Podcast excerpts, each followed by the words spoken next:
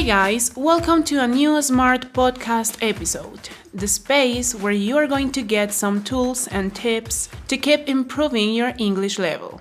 My name is Melissa and I'm gonna be with you today. Hola chicos, bienvenidos a un nuevo episodio de Smart Podcast, el espacio donde obtendrás algunas herramientas y tips que te ayudarán a mejorar tu nivel de inglés. It's not a secret that when we are learning a new language, it's totally necessary to learn new words. In that way, you are going to be able to communicate fluently with others.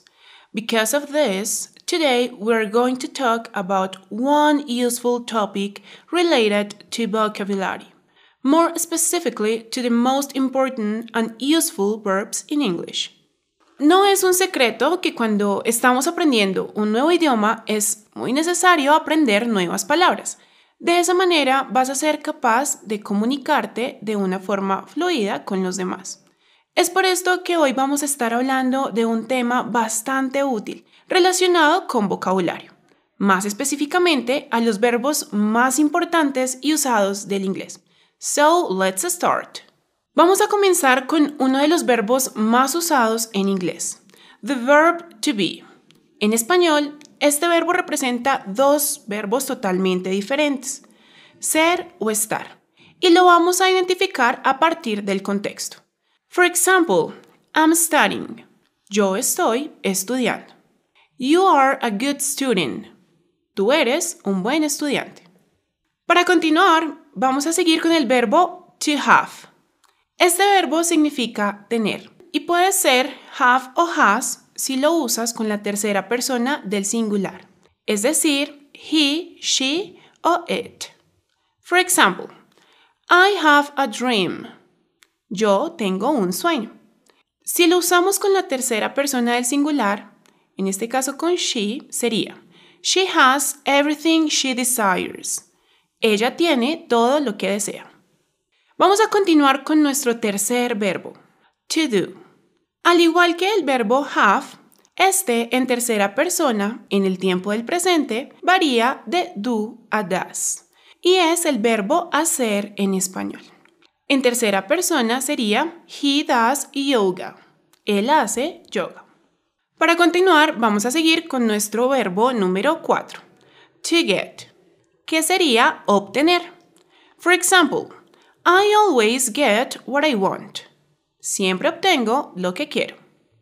El siguiente verbo también es muy utilizado en el inglés.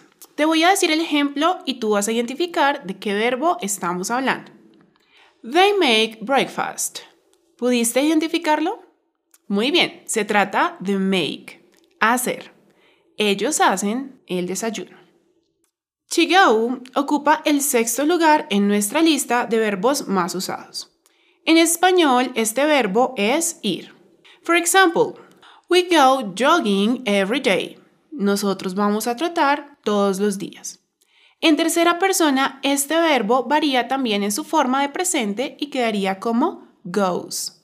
For example, she goes to the gym. Ella va al gimnasio. Vamos con nuestro verbo número 7. De seguro has escuchado la siguiente expresión. I don't know. Para decir yo no sé. En ella usamos el verbo to know, que en español significa saber, y te será de mucha utilidad al momento de aprender inglés o un segundo idioma. En nuestro top 8 tenemos el verbo to take o tomar en español. Veamos un ejemplo para saber cómo lo tenemos que utilizar. This is the deal. Take it or leave it. Este es el trato. Lo tomas o lo dejas. Este verbo no lo vamos a utilizar para hablar, por ejemplo, eh, de tomar bebidas, debido a que en este caso el verbo correcto sería to drink. For example, if you're sleepy, drink coffee. Si estás somnoliento, toma café. El siguiente verbo es to see.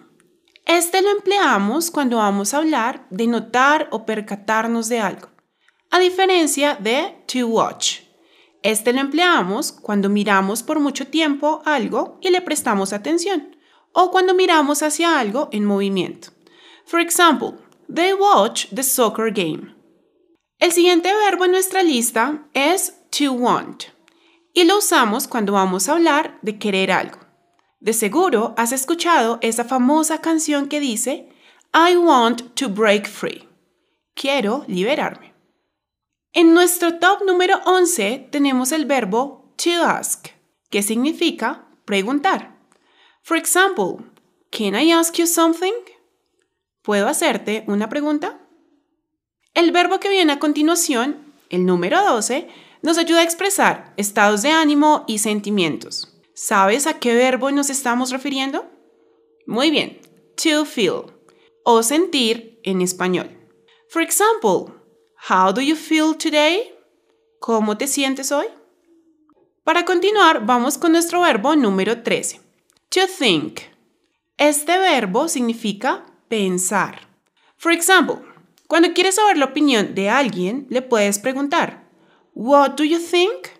¿Qué piensas? Otro verbo muy común es el número 14, el que te voy a decir a continuación. To tell o decir en español. Este se usa cuando le vamos a decir algo a alguien. For example, I would like to tell you something. Me gustaría decirte algo. Para decir también podemos hacer uso del verbo to say. La diferencia es que aquí decimos algo pero no a alguien. Sencillamente comunicamos una idea. For example, she said she was sad. Ella dijo que estaba triste.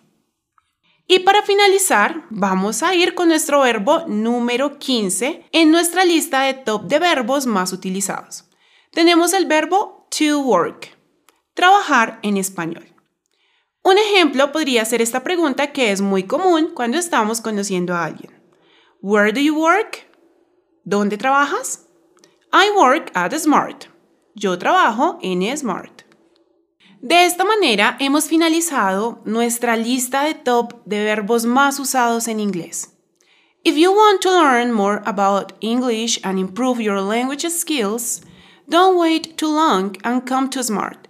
Here, we are going to help you achieve your goals and make your dreams come true. Si quieres saber más sobre inglés y mejorar tus habilidades en el idioma, no esperes más. Ven a Smart y únete ya a nuestros cursos de inglés. Aquí te ayudaremos a alcanzar tus metas y hacer que tus sueños se hagan realidad. Tenemos espacios para que adquieras todas las habilidades que buscas en el idioma de la manera que más se ajuste a tus necesidades. Y no olvides, piensa smart.